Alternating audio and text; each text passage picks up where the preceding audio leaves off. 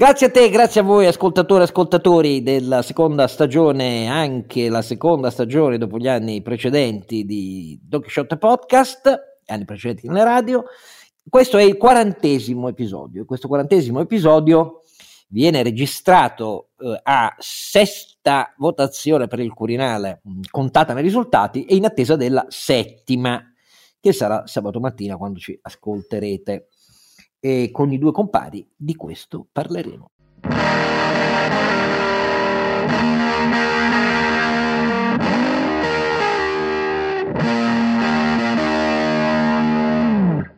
Allora, la voce un po' stanca è di Don Chisciotte, che però ha ragione di essere stanco. Don Chisciotte fuori combattere con mulini a vento, eh, sapete, c'è una certa stanchezza che è millenaria, oramai, no, secolare, diciamo così. Io do un pensiero mh, a costo di magari sembrare sgradito a molti a Giuliano Ferrara. Allora, do un pensiero perché Giuliano Ferrara, io ci ho fatto dei litigi da quando ero piccolissimo l'ho conosciuto a Torino e lui era comunista a Torino, io ero giovanissimo che andavo ad aiutare i consiglieri comunali del Partito Repubblicano. Pensate un po', l'ho conosciuto in quelle occasioni, agli anni duri del terrorismo, lui ebbe coraggio, era addirittura responsabile FAM, ebbe coraggio perché mh, e infatti dovette per un certo periodo non dire dove dormiva la notte, tanto che elevati erano i rischi nella mia città insanguinata da, dalle Brigate Rosse e da prima linea. E poi c'è tutta una storia dietro che non sto a raccontarvi, l'ho, l'ho seguito in tutte i suoi sviluppi, eh, ho anche lavorato sotto di lui al foglio, ehm, divenne socialista, mh, ampi dibattiti tra me e lui perché diceva che solo Craxi avrebbe potuto mettere la democrazia cristiana al bando, io gli dicevo ti sbagli perché se il metodo di Craxi è quello di adottare gli stessi metodi della DC, gli italiani continueranno a preferire la DC, lui verrà travolto, oimè, i fatti sono andati così, e sul Berlusconi eh, non l'ho seguito, ma non l'ho seguito pur sapendo qual è la sua caratteristica, cioè lui da un certo punto di vista ha iniziato a concepire la politica come gioco, eh, come teatro, mh, anche l'economia la segue solo sulle vicende delle maggiori personalità e maggiori gruppi, è un po' un hegeliano, non ha mai nascosto di, eh, in nome della nostalgia del vecchio partito Chiesa di aver abbracciato poi una difesa adamantina della Chiesa cattolica, dei suoi dogmi e dei papi più intransigenti. Detto tutto questo, per me è uno degli uomini più intelligenti e colti che abbia mai conosciuto, anche se nelle sue evoluzioni politiche, come vi ho detto, non, non, è che sia stato molto d'accordo. Però quello che vi posso garantire, avendoci lavorato ogni giorno, che è uno dei pochi italiani che posso mettere la mano sul fuoco, legge tra uno e due libri al giorno, tutti i giorni che Dio manda in terra, ed è una persona flamboyante nella penna, eh, strepitosa nel, nella dialettica. Io, io, porto le cicatrici di aver più volte dibattuto con lui, eh, colui che tentava di mettermi sotto e dire che non capivo un cazzo, economia, tutta una cosa tecnica e così via eh, gli voglio bene dell'anima, malgrado tutte le caratteristiche del, del suo fluire di parola e fluire di pensiero e fluire di iniziative politiche. E tutto questo per dire semplicemente che mi auguro che si ristabilisca perché di persone intelligenti non ce ne sono tantissime, anche se, ripeto, ehm, antepone sempre la brillantezza tagliente eh, al rigore del, della logica a volte. Questo da, da dico mi, mi, spaccherebbe la testa, però sa che gli voglio bene. Quindi un abbraccio a lui e Selma. Detto questo, eh, invece i due compari che sono molto eh, più privi di queste esperienze emotive di me perché sono freddi e razionali. E uno è ovviamente Sancho. Mm-hmm Renato Cifarelli che e sentite la voce. freddo emotivo un industriale preoccupato. Speriamo ecco. Industriale preoccupato. Eh. per questa Italia che si sta no, no, no, da sola con questi voti al Quirinale. No beh un po' di preoccupazione mi sembra più che giusta dire la verità. Ma sai la, allora la preoccupazione la preoccupazione nasce dal, dal fatto allora io non mi scandalizzo perché poi se uno va a vedere di, di, elezioni che abbiamo tirato avanti, cioè con tante votazioni ce ne sono state tante, in qualche caso ci sono stati anche ottimi presidenti che sono stati eletti molto più avanti. Eh, quello che invece mi, mi, preoccupa un po' è la situazione generale, ma questo poi qualche parola diciamo dopo. poi andando eh, avanti. Eh sì, perché dai, quella dai. Adesso dobbiamo presentare il nostro ronzinante. Esatto, il nostro ronzinante, la parte più loica, razionale, cartesiana del trio. Sì, che però si associa al tuo eh, pensiero di eh, vicinanza a, a, questa grande mente che è Giuliano Ferrara, eh, insomma, che è certamente maestro di polemica arguta e, e, e grande g- grande testa, quindi grande corpo, grande presenza. No, no, è, è uno di, eh, quelle, di quelle grandi, grandi, grandi, come devo dire? Un alto profilo, devo dire. Eh, cioè, se sì, potessi chiedere... Una stella che brilla di luce propria, ecco. Assolutamente. Con qualunque impresa o politico si sia associato era evidente che la luce propria era la sua, ecco. Questo, eh, guardate, è un, questi sono talenti rari, eh, nel mondo del, della dinamica pubblica italiana, talenti rari. E poi uno che si espone, anche su cause a volte molto discutibili, ma si espone con coraggio e sempre pagando il prezzo. Cioè, Cyrano, lui è un Cyrano. Eh, io oggi l'ho chiamato Cyrano perché sono convinto che Cyrano è, è, è una figura eterna come quella di Don Chisciotte, il grande Rostand che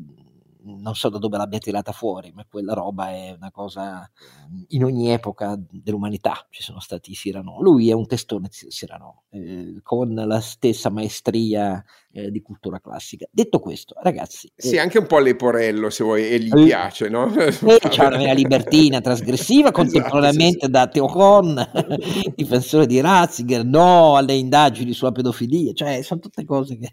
Però ammette che la, la sua, il suo filo rosso è la nostalgia del, del, del, di quando era ragazzino, cioè del, del partito Chiesa, del, chiaro e saldo punto di riferimento che ha cercato in Berlusconi vanamente, perché poi Berlusconi questo non è, non è, mai stato e mai lo sarà. E, e, non verrà ricordato certo per la sua capacità di governo flamboyante. No.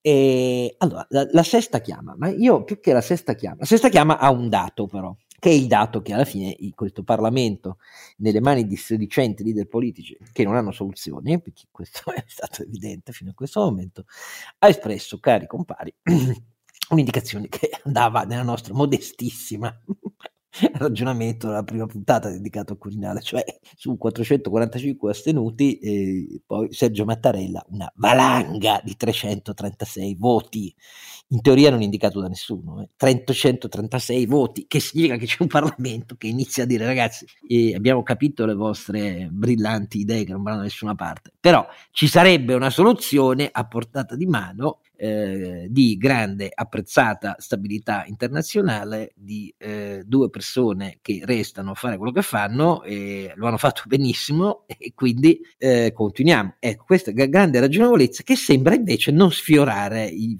i protagonisti delle cronache di decine di pagine di ogni giornale italiano e di ogni giornale online italiano, che invece sono i vari segmenti politici, i vari capicorrenti dei segmenti politici che hanno tutt'altri nomi per Ma io voglio nei miei pochissimi minuti, eh, prima di passare la parola ai miei compagni, mettere a tema un tema tra tutti, oltre a segnalarvi che appunto la ragionevolezza dei liberi voti in Parlamento sembrerebbe indicare la soluzione. Non lo so se poi lo capiranno i famosi leader politici, vedremo, ma c'è un tema grande come un grattacielo, perché questi primi sei voti hanno, a mio giudizio, non stupendomi, ma amareggiandomi, dimostrato per l'ennesima volta, dopo 28 anni dalla discesa in campo di Berlusconi, che il centrodestra, Italia, cosiddetto centrodestra, cioè la somma di quello che resta di Forza Italia, eh, la Lega, meno, io devo dirvi meno, molto meno Fratelli d'Italia della Meloni, nella realtà non sono una coalizione e quando, dopo aver non saputo dire a Berlusconi che non era il caso, ed essere arrivati all'inizio delle votazioni quasi con Berlusconi che poi si è ritirato, e Kingmaker Salvini che vede in questa occasione la possibilità di riprendere in mano un ruolo di primo piano rispetto alla Meloni e invertire la discesa elettorale nei sondaggi, eccetera, eccetera, ha tirato fuori una serie di soluzioni che, voglio dire, sembrano lavorare esattamente per, la, per l'autodistruzione, non solo del suo ruolo, ma anche della credibilità del centrodestra unito. Il centrodestra non è unito, come si è visto, e i nomi tirati a casaccio, giorno dopo giorno, votazione dopo votazione, sono stati in- incredibilmente a conferma della mancanza di una perdonate, elementare capacità politica, elementare, elementare. Non mi accasaccio ogni due ore ha fatto Salvini in questi giorni. L'eterne, l'eterne. Ha fatto bene la Meloni, a quel punto hanno tirato fuori Cosetto che ha preso una valanga rispetto ai voti degli grandi elettori di Fratelli d'Italia. Perché? Perché nel centrodestra c'era gente che iniziava a dire ma qui ma siamo dei matti. Dei matti, scusate, proprio dei matti, senza un filo politico senza un filo politico, senza uno straccio di filo politico. Volevano mettere, volevano dare la zampata perché hanno più grandi elettori del centro-sinistra, ma nessuno la maggioranza. Abbiamo sempre detto i decisivi stanno al centro tra il gruppone misto e i senza partito, cioè i cani liberi. Che non vogliono andare a casa. Benissimo, ma allora cioè, c'era un modo, no? Dicevano, assecondavano Renzi, che è un altro grande sconfitto fino adesso, infatti le interviste sono sempre più stizzite di Renzi, credeva di fare kingmaker eh, da tre mesi, Casini era la, la formula, la, la convinzione che la destra ragionasse che con Casini metteva in crisi tutti gli ex margheritici del PD e alla fine Casini nessuno poteva più di tanto dire non, non ha il profilo giusto o è un uomo della sinistra, eh, è un uomo della destra.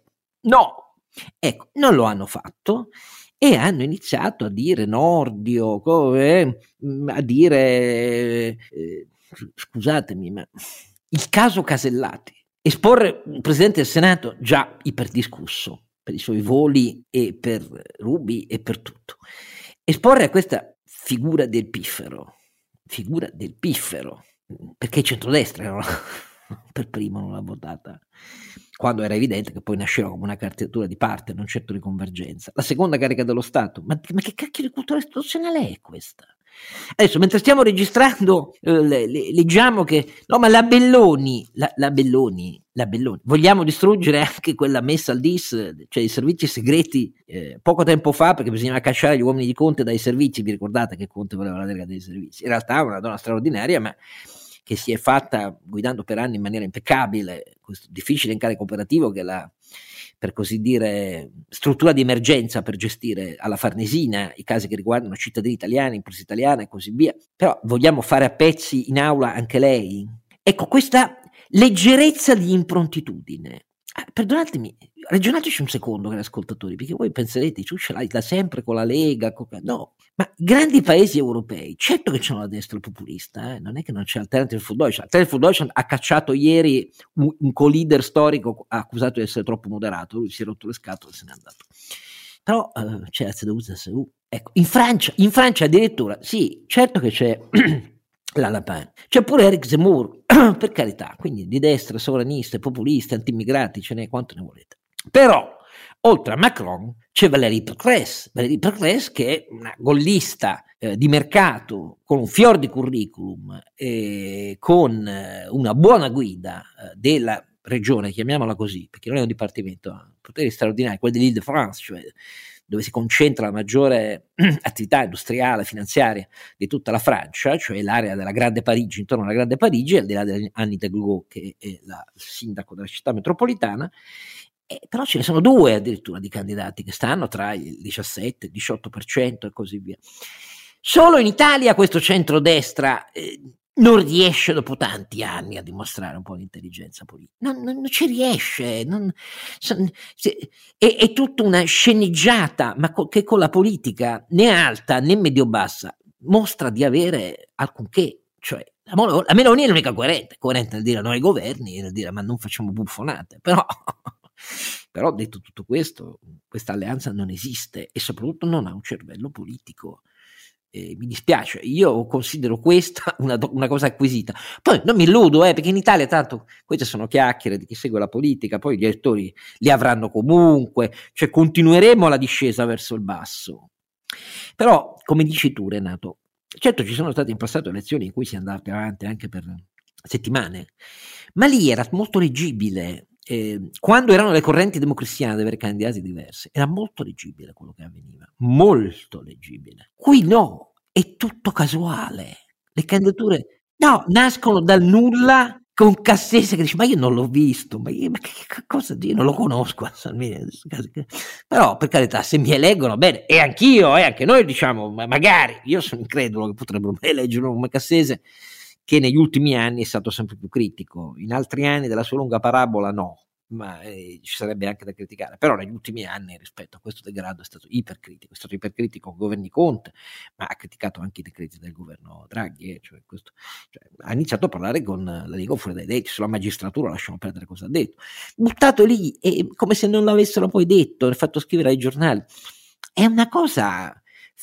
Adesso arriviamo a capo dei servizi, ma cioè io, mettete un freno all'autodistruzione di persone eh, che hanno incarichi. Ogni tanto, Oscar, ho come, ho come, l'impressione che sia del tipo, cioè che stiano adottando la, la tecnica che hanno imparato a usare sui social, no? Buttiamo lì un nome e vediamo l'effetto che fa, cioè guardiamo poi il, Ma cos'è le metriche che ci sono dietro, no? Eh, Però insomma mi sembra un po' boh, cioè, non, così strategia politica mi sembra un po' strana come strategia politica. Cioè va, va bene se devo vendere le pentole, ma neanche, se devo ma neanche. acquisire qualche, vendere le pentole, qualche follower su, su Twitter. Alberto ci potrebbe fare una lezione sul fatto che eh, de- devi, devi, vendere un'esperienza e, e vendere eh, eh un, un, prodotto, un servizio eh, puntando sulla cosa esperienziale significa che devi apparire ipercredibile, cioè sai, di pentole è pieno il mondo, se vuoi vendergli la tua gli devi vendere una cosa in più. Ma qui invece e l'improntitudine, cioè proprio una cosa...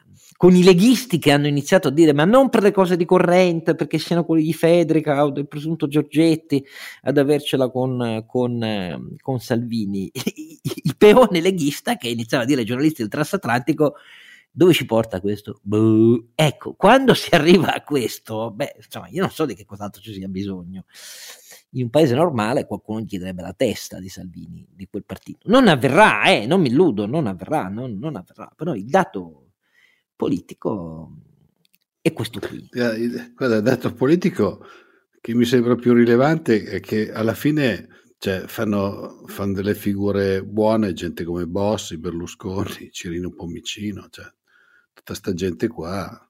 Alla fine dice, vabbè, questi se non altro avevano un, un, minimo di strategia e non sembravano andare avanti a tentoni. No, ma poi in, soprattutto eh, quello che mi sembra evidente è che Forza Italia, eh, Fratelli d'Italia e la Lega eh, in realtà trattano separatamente. Non so, caro Alberto, che impressione hai tu? Beh, anche Forza Italia stasera si è chiamata fuori con un comunicato ufficiale che, se leggo bene, dice che negozierà per l'elezione del Presidente della Repubblica in autonomia, quindi diciamo, è ufficialmente spaccato, ufficialmente spaccato il centrodestra nel processo di, è spaccato sul governo e a questo punto è spaccato in tre parti anche sulla eh, Presidenza della Repubblica. Ma io voglio fare una riflessione un po' più estesa sull'incapacità del centrodestra di attrarre personalità di rappresentanza. Se ti ricordi ne abbiamo discusso anche per le elezioni comunali di Milano, di Roma, per le candidature della eh, presidenza della regione, sia in Toscana che eh, in Emilia Romagna, eh, in generale per la composizione del governo. Ricordo... Aspetta, spiegaci il perché secondo te e quali sono gli elementi rilevanti di questa mancanza di capacità di attrattiva di persone di rilievo a cui dare rappresentanza, affidare incarichi e che servono anche poi a prendere voti, consensi, tra un minuto. Perché secondo te, Carlo Alberto? Beh, perché eh, per attrarre professionalità eh, intellettuali, ma anche come dire, gente, se volete, che venga dall'esperienza sul territorio, serve eh, decenza, serve decenza e purtroppo noi abbiamo una destra eh, indecente, indecente perché nessuna persona che avesse capitale sociale autonomo oggi eh, vorrebbe essere associata a, a, questa masnada di sciamannati. Eh, e per me quindi è un tema proprio di capitale sociale. No? È leggermente diverso il caso di Fratelli d'Italia, perché lì c'è un sistema di valori molto forte e, e se vuoi con un ideale, ovviamente dal mio punto di vista non condivisibile, ma eh, anche se guarda per esempio la collocazione europea, cioè Giorgia Meloni con tutti i suoi limiti è comunque al vertice del eh, gruppo dei conservatori europei e quindi ha una collocazione, ha una sua identità, un suo posizionamento. Eh, Salvini è nella più colossale banda di impresentabili, cioè un paria, un paria. Eh, e, eh, e, in generale oggi Salvini che vorrebbe, ieri diciamo, fino a ieri voleva la rappresentanza del, centro, del centrodestra e, e ha guidato, come sapete, la, la, le candidature principali nelle ultime elezioni, eh, fatemi dire, maggioritarie, dove quindi la scelta del candidato era essenziale, Milano, Roma, Bologna, Firenze. No? Prendendo botte eh, clamorose. Prendendo... Va meglio nei comuni piccoli, nei comuni piccoli sì, ma in quelli, le grandi città Beh, perché, nei, molto di... perché nei comuni piccoli la, la, la, leadership cresce dal basso no? e comunque non c'è un problema colossale di reputazione sociale. E quando no? si tratta di scegliere persone di alta rappresentanza esatto, nelle grandi la, metropoli... la riflessione boh. che faccio è che questo è un pericolo per la democrazia, perché una destra che è incapace di, eh, di cogliere eh, eh dire, la rappresentanza dell'elite professionale, intellettuale del paese è problematica, perché ovviamente scivola verso naturalmente il populismo. È alla fine una, una forma di profezia autoavverante, no? diventa populista per forza, perché viene respinta, viene allontanata eh, dalle, dalle elite eh, e che, che, peraltro essa stessa in un certo senso schifa. Ehm, questo però è un elemento grave e strutturale, e per cui non è un problema soltanto della... Eh, non so come dire, fragilità o del fallimento, se volete, de, della presunta leadership di Salvini, è un problema strutturale di eh, carenza di eh, elementi di attrattività, no? di, di, magnetismo, eh, per quello che invece sarebbe, scusate, un principio naturale, per cui pezzi della società civile italiana, pezzi dell'imprenditoria, pezzi della, della eh, se volete, della classe intellettuale, normalmente sono legati a, in, in, America al Partito Repubblicano, in Inghilterra ai, ai Tories, eh, i gollisti in Francia hanno un pezzo di ENA sicuramente schierato loro. In Italia non è così. In Italia la destra, hai detto bene tu, da 28 anni è fondamentalmente l'elemento anti-istituzione. Eh, e ripeto, quando ho dovuto identificare membri del governo, quando ho dovuto identificare candidati forti alle ele- elezioni, eh, Matteo Salvini non è riuscito a farsi dire di sì da nessuno che avesse appunto capitale sociale. Per noi questo è un problema non del centrodestra, ma del paese, perché mo- lasciare alla sinistra la rappresentanza della decenza, eh, lasciare alla sinistra la rappresentanza della presentabilità a livello europeo e internazionale è un grave limite, è un, è un, è un importante limite politico di una nazione, perché non, non ne garantisce eh, una corretta alternanza nelle sedi importanti di no, ma, ma, ma, infatti ci, ci, riporta ogni volta poi i governi tecnici quando arrivano i guai. Esattamente, che sono la risposta, fammi dire, alla carenza di decenza. Per cui tu hai un so, Vittorio Colau o, o, o, un, eh, o, un, so, un Giovannini che dicono di sì a un Draghi perché non sono associabili a, eh, a un centrodestra. E e qui mi dispiace dirlo, invece avresti tanti intellettuali, anche indipendenti, che direbbero di sì a, a un PD, ecco, a un Enrico Letta, magari non a, a uno Zingaretti, no, no, ma certamente più. direbbero di sì a un Enrico Letta, pe- perché Enrico Letta, con i suoi limiti, insomma, gli vogliamo bene, certamente non è un problema di indecenza, no? P- possiamo discutere sulla leadership, ma certamente è una persona di grande decenza e di grande Do, dove per decenza poi bisogna stare attenti però con le parole. Io vorrei... È, è, è, un, un ter- è tradotto dall'inglese, no? Ecco, esatto, perché non ha, noi non stiamo parlando di l'etica, cioè cosa... No, no, no, no, no, De- decent in inglese è esatto. come dire c- urbano, civile, presentabile. Esatto. Eh, scusate, sì, la, la, parola decenza tradotta in italiano, ma è decency proprio, cioè eh, appartenenza alla cittadinanza, fatemi dire eh, or, orto, no, no, non orto, ortodestra, ortogonale, un, una, un senso di, appunto di, di, far parte delle istituzioni, cioè di, sentire, di sentirsi il è peso quello che in Francia si chiama l'esprit républicain. L'esprit républicain, certamente, eh, lo spirito no? repubblicano. Eh. Quello eh. che in Germania da decenni, dagli anni 60 ha portato gli avversari tutte le volte che è stato necessario a fare governi di convergenza con dei signori programmi concordati per mesi, ma um, senza questo scherno insultante adibito, adibito come codice quotidiano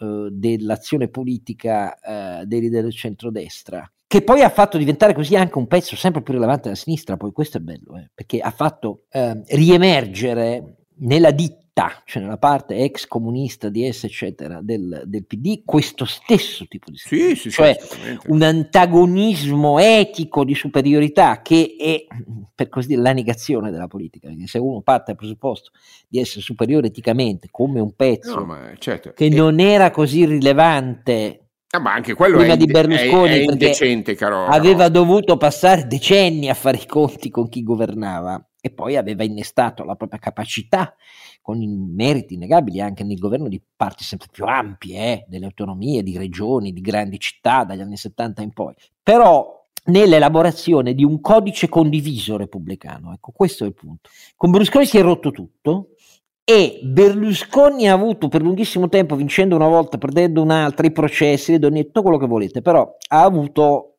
essendo un grande magnete, ha fatto passare in secondo piano gli effetti di medio-lungo periodo sul centrodestra di questa roba qui e che ha anche peggiorato la sinistra la parte, diciamo così, più... Tant'è vero che, ripeto, Casini lo avrebbero votato tutti gli ex margheritici, eh. cioè, sto parlando ovviamente di Franceschini, di Gasperi, di... di, di, di ah, perché perché, perché Pier Ferdinando Casini è un candidato decente, posso dire, è un candidato decente, non, non, non, non è esattamente quello che vorrei, ma è un candidato decente. Quindi quando si tratta di lavorare a convergenze vere, poi alla fine o arriva un tecnico che impone, perché poi questo è più che dispone, impone all'inizio, perché la scelta del capostato per i tecnici è sempre stata così, sempre.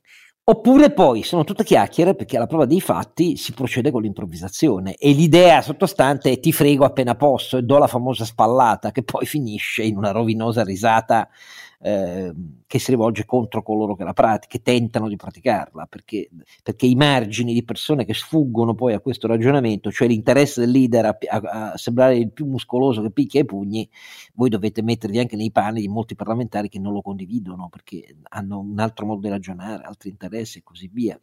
Il tutto no, poi, comporta una sfilacciatura per cui finiscono per essere massacrati. Non sto parlando della Casellati difendendola, però il, il Presidente del Senato e rischiamo pure la, del, la, la testa del DIS, un pezzo fondamentale del coordinamento dei servizi, buttata. Io mi, mi auguro che non avvenga perché stimo eh, la dottoressa Belloni e quindi io non voglio che venga massacrata perché Salvini deve prendere l'ennesima soddisfazione di dire ah vedete che ce l'abbiamo i nomi, ma i nomi servono per, per farli per rendere credibili al voto, non per buttarli fuori uno ogni due ore, cioè una roba che ci descrive l'amarezza delle prospettive future dell'Italia, eh? perché poi io poi non mi illudo, eh, sì, eh. questi sì. resteranno i protagonisti. Esattamente, perché il problema che succede è che riportiamo, al di là dell'elezione del capo dello Stato, noi tra un anno abbiamo le elezioni, abbiamo da, ri, da ridisegnare una classe politica perché il Parlamento eh, si riduce di, di, di un terzo eh, e quindi si porrà il problema sia della legge elettorale eh, che è ancora da vedere, sia dei collegi,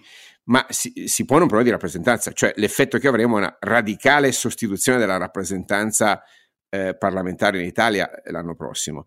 E eh, se teniamo conto che il ciclo dell'1 vale 1 e delle eh, selezioni fatte via internet alla Casaleggio e associati, se teniamo conto che a parte un pezzo della tradizione leghista, diciamo lombardo-veneta, non mi allargherei di più, eh, dove c'è la capacità di esprimere persone che vengono dal territorio hanno fatto la gavetta e guarda caso nella Lega ancora oggi rappresentano la parte più moderata, affidabile, in questo momento più fortemente legata al governo tecnico, forse si sentono molto più vicini a Draghi che a Salvini in questo momento i vari Zaia e Federica adesso onestamente.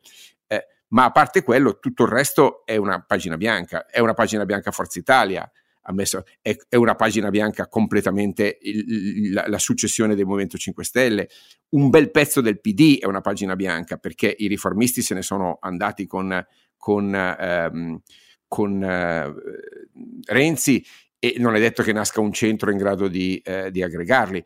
Io sono preoccupato perché questo paese si avvicina agli anni più critici della sua storia, de, di questo decennio, s- senza un'eredità, Oscar, e con una destra che è non solo non attrattiva, ma io dico repulsiva delle candidature eh, professionali credibili. Chiunque abbia capitale sociale oggi non lo gioca sulla roulette. No, e questa è una tragedia, perché la verità è che poi anche nei momenti di grande crisi dei paesi occidentali ci sono cose nuove che nascono da, dal basso, da, da, pezzi di società civile. Eh.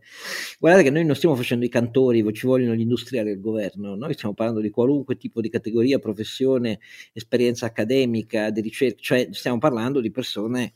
Ehm, non disprezzando il voto popolare, non è questo il punto. Il no, ma è che tra l'altro un patrimonio aggiuntivo, quello che Carlo Alberto chiama il capitale sociale. No, questo, nessuno deve, rischia. Cioè, deve essere un mix perché non puoi neanche mandare solo tecnici esatto. o persone no, no, ma infatti, preparate a Roma, cioè ci devono andare anche quelli che hanno fatto i, i sindaci, che hanno fatto... Assolutamente, ma quelli hanno capitale eh, sociale, i, assolutamente. I consiglieri, i consiglieri regionali, eccetera, eccetera. Una cosa che...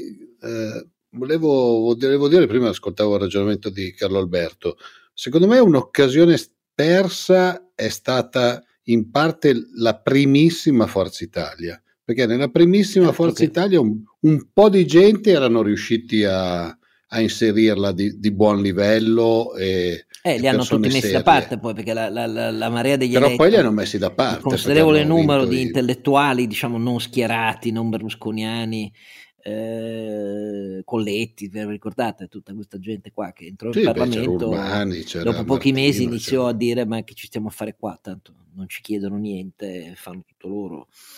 E quindi il problema è che dal basso una cosa un così non nasce. Lì, ecco, da, cioè. una, dal basso una cosa così non nasce, perché il discredito è tale che la gente che ha capitale sociale non lo mette a rischio. Sì, difficilmente si avvicina alla politica oggi. Non lo mette a rischio. Non, non Beh, purtroppo, come dire, devo dire che un pezzo, cioè, un pezzo di un PD, un PD, di Letta è in grado ancora oggi di attrarre persone con un pezzo di capitale sociale, perché, ripeto, è, è decente, ok?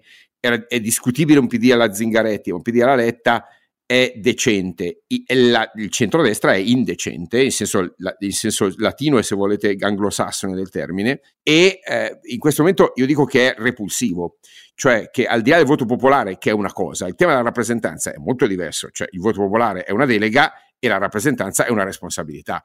Ora, si puoi, puoi prendere i voti, ma poi non sei in grado di interpretarne la rappresentanza. E qui, qui siamo. E, e, questo principio de, della democrazia rappresentativa non è un capriccio mio, capite? È un, un, elemento costitutivo, genetico del nostro modello di repubblica.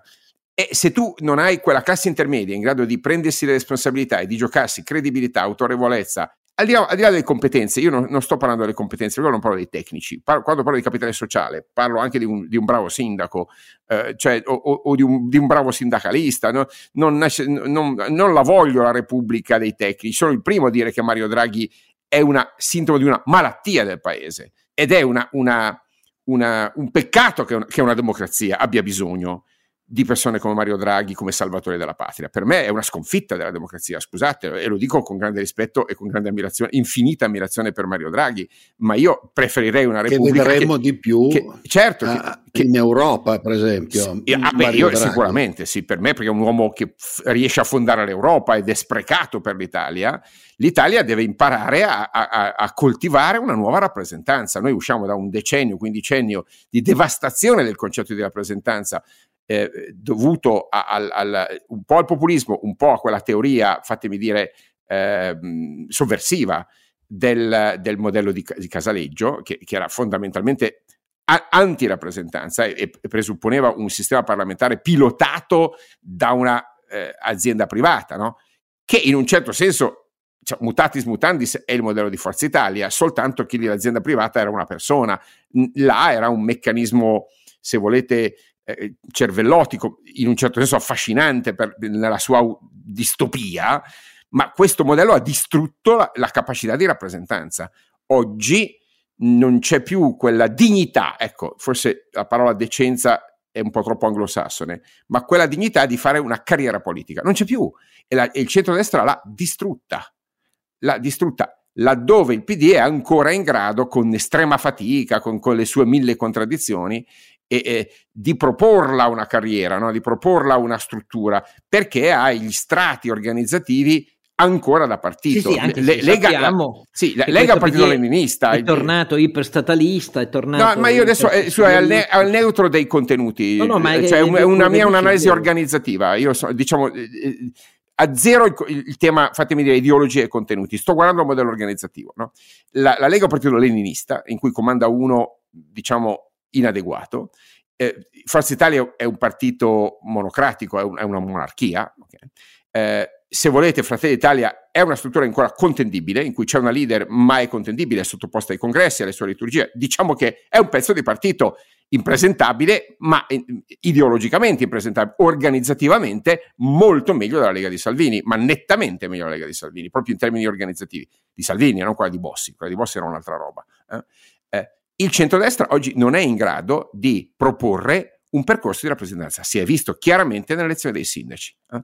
Questa cosa è preoccupante per la democrazia, indipendentemente dai contenuti della politica. Non sto parlando di policies, sto parlando di eh, principi organizzativi della rappresentanza. Dopo la devastazione indotta dai 5 Stelle, bisogna ricostruire il meccanismo della rappresentanza politica, che però va fatto secondo modernità. Per esempio, non si può pensare di essere fuori dalle grandi coalizioni europee, perché non conti più niente. Quindi un partito italiano eh, e un modello organizzativo italiano che non avesse una teoria organizzativa che appartiene alle commissioni europee, ai, ai dibattiti europei, alla grande produzione delle, delle direttive, sarebbe totalmente velleitario. Eh, questo dibattito è totalmente assente. No, non c'è neanche la capacità di capire che, che siamo de facto un paese a sovranità autolimitata dall'eccesso di debito e dalla, dalla carenza di credibilità.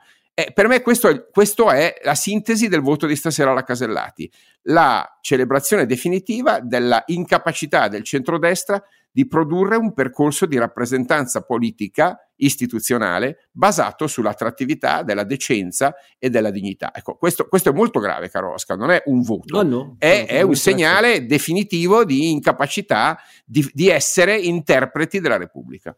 L'ho sempre detto, è la lunga eredità amara del fallimento di Berlusconi. Questo mi è sempre valso l'inimicizia di tutti quelli che considerano che bisogna continuare a dire che Berlusconi è stato un grande. E la verità è che dal punto di vista della capacità di governo e dell'attrattività ha reso difficile per chi è liberale Beh, i numeri poi esserci. Eh, questo è, è, un punto. Anche perché faccio un esempio concreto andando a quello che diceva Renato all'inizio. Prendiamo un esempio proprio di questi ultimi due giorni.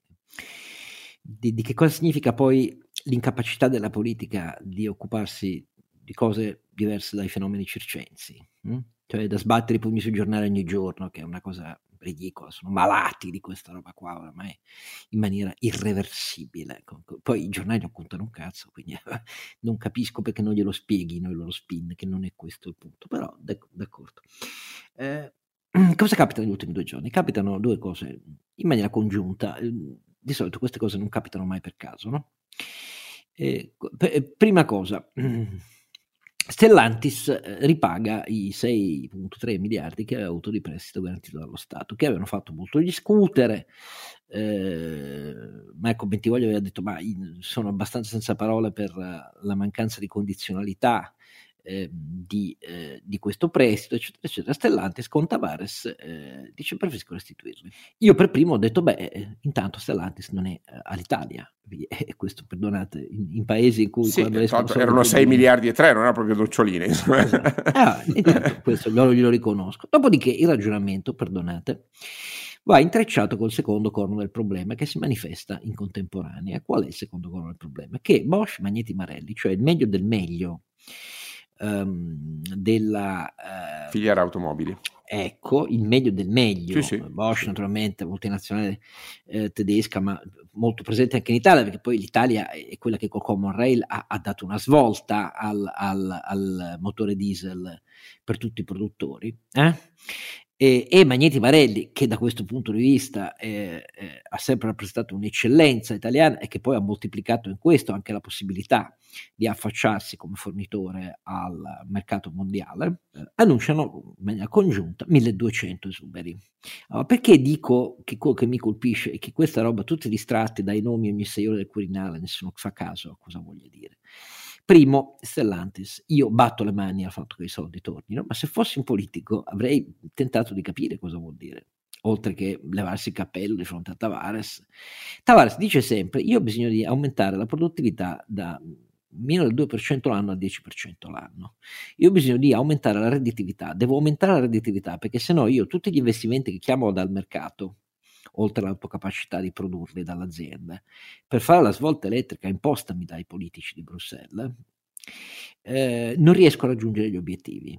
Questi due obiettivi, aumento produttività di picco proprio, in maniera verticale, e aumento di redditività molto pronunciata, significano, lo ha detto Tavares, che molta gente resterà a casa. E infatti, come vedete, inizia da Bosch, Magneti Marelli, molta gente inizia a restare da subito a casa. Tenete conto che per Bosch, Magneti Marelli è più facile farlo perché hanno le potenzialità, le tecnologie, eccetera, eccetera, per puntare davvero poi sul nuovo, sull'elettrico. Intanto quindi tagliano tutto quello che non ha a che vedere con il futuro.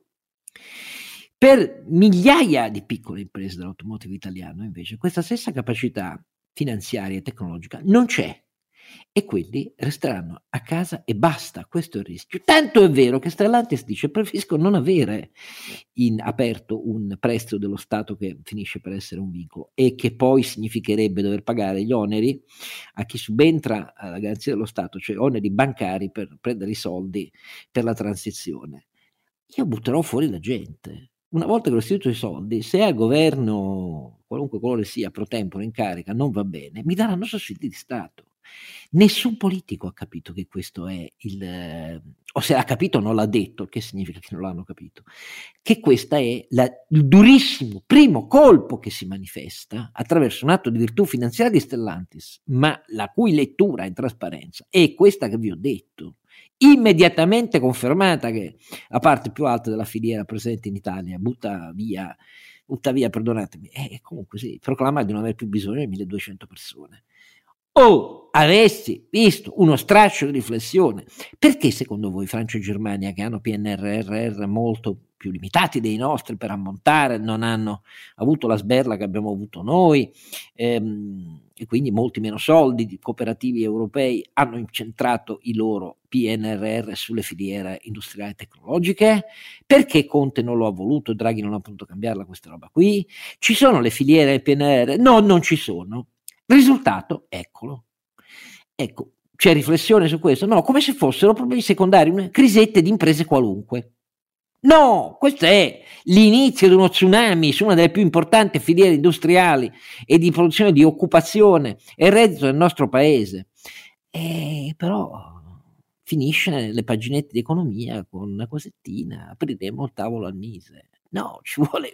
In compenso leggi paginate e paginate di dove vanno a mangiare i politici per Ma per carità, non è che questo dipenda, cioè, cioè, a volte le notizie più importanti possono anche vivere a prescindere dalla consapevolezza dei politici dallo spazio che dà l'informazione, ma il problema è che non c'è un fiato su questo, non c'è un fiato.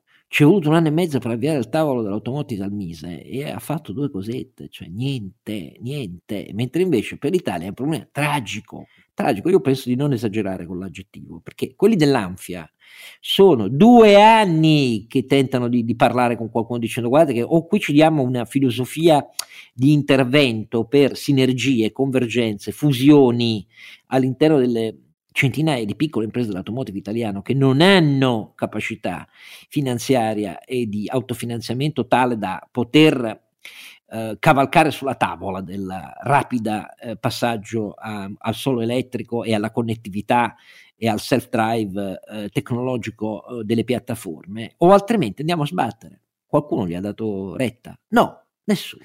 Ecco, questo è quello che capita poi quando c'è una politica fuori da un elevato capitale sociale, perché una politica di elevato capitale sociale queste cose le capisci al volo, tanto è vero che in Germania e in Francia si fanno le riunioni serie, riservate con ogni filiera, non sono gli industriali che comandano, decide la politica, ma il problema è che gli si dà retta. Qui invece si fanno tavoli ridicoli, 100 insieme, tanto per dire avete parlato, dateci le vostre proposte, amen, poi tanto decideremo diversamente. Eh, ecco, cioè, senza capitale sociale si crede che la politica sia eh, il fenomeno del liderismo, ma a prescindere dalla soluzione dei problemi concreti, è una roba che porta il paese eh, sempre a star peggio. Questo è, mi pare la lezione dovrebbe essere chiara per tutti dopo tanti anni, ma però mi pare che, che non è così. Mi dispiace per dire che Draghi esce molto indebolito poi da tutti questi passaggi, eh, perché i suoi collaboratori che gli hanno ispirato la conferenza stampa di fine anno e poi anche eh, la resi- la ripresa di quel tono riservato all'inizio dei voti del Quirinale si è rivelato un errore per lui, eh, un errore per lui, un errore per la sua credibilità. Questo mi dispiace e, e questo è quanto. Cari compari, che dite? Che è tardi. Va bene, tardi, allora andiamo che, che dopo aver reso giusto merito. No, che è tardi, nel ai nostri, passato molto eh, tempo. Dopo avervi reso giusto merito per avermi sopportato anche questo quarantesimo episodio, vediamo come va la settima, che non sarà la settima di Beethoven, ma vediamo perché secondo me non succede niente. Eh, vediamo, e... vediamo quanti riescono a farne, Oscar. Vabbè, vediamo. Sì, Vabbè, non, non, possiamo avere nessun altro tipo di. Dico, non siamo a ruspici, non, non mi spaccia. La cosa più ragionevole era quella che abbiamo detto all'inizio. In 336 oggi hanno manifestato che la pensano come noi. Sono convinto che siano dei partiti più svariati e diversi quelli che hanno dato il voto a Mattarella. Però questi ancora non ci pensano. Non so cosa dire. Sì. Ricordiamo, Oscar, solo una cosa, però, eh. a quelli che dicono che sono serviti 16 scrutini per, Tini, adesso vado a memoria. Sì, però non eravamo in pandemia, inflazione al 5%, crisi energetica, venti di guerra e spread minacciato da una revisione necessaria. Poi l'inflazione e il terrorismo c'erano ai tempi. Eh.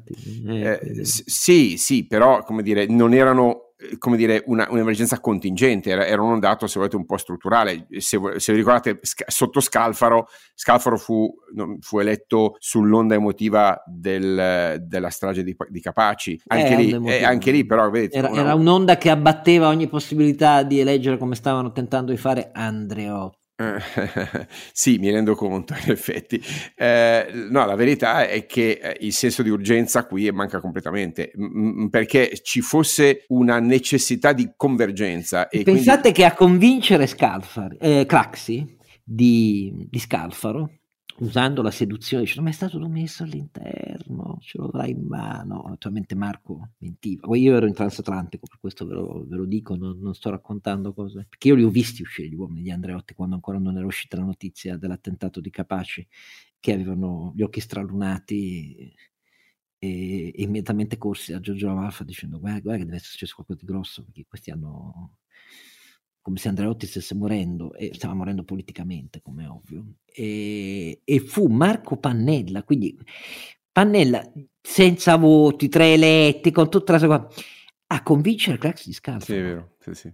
È, è, una cosa che io non, non posso dimenticarmi perché l'ho eh, abbastanza, insul- Pannella, abbastanza insultato per Beh, questo. Però Marco Pannella no, era, in grado, è un grandissimo convincitore, cioè, persona di, no, di grande Ma no, ma per dirvi no. che talvolta le capacità politiche stanno a prescindere dal liderismo.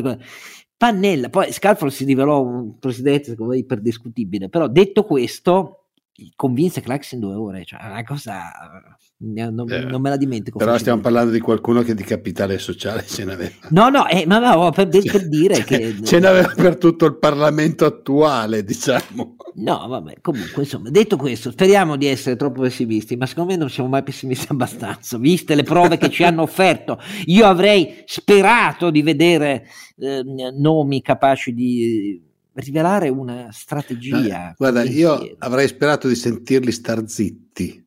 Ma questo d'accordo, ma tu, cioè, mettersi d'accordo io non do un giudizio morale, un giorno lo sai dire... che non è la mia parte politica, però il problema è avere un, un, o meno una strategia, quando non ce l'hai è, è pazzesco, cioè, e per di più ti sei intestato il fatto di essere kingmaker, ah, cioè una risata, cioè un cachino plautino, ecco questo è quello che meriterebbe, però oh, se poi va bene il suo partito e i suoi elettori... No, so. Io...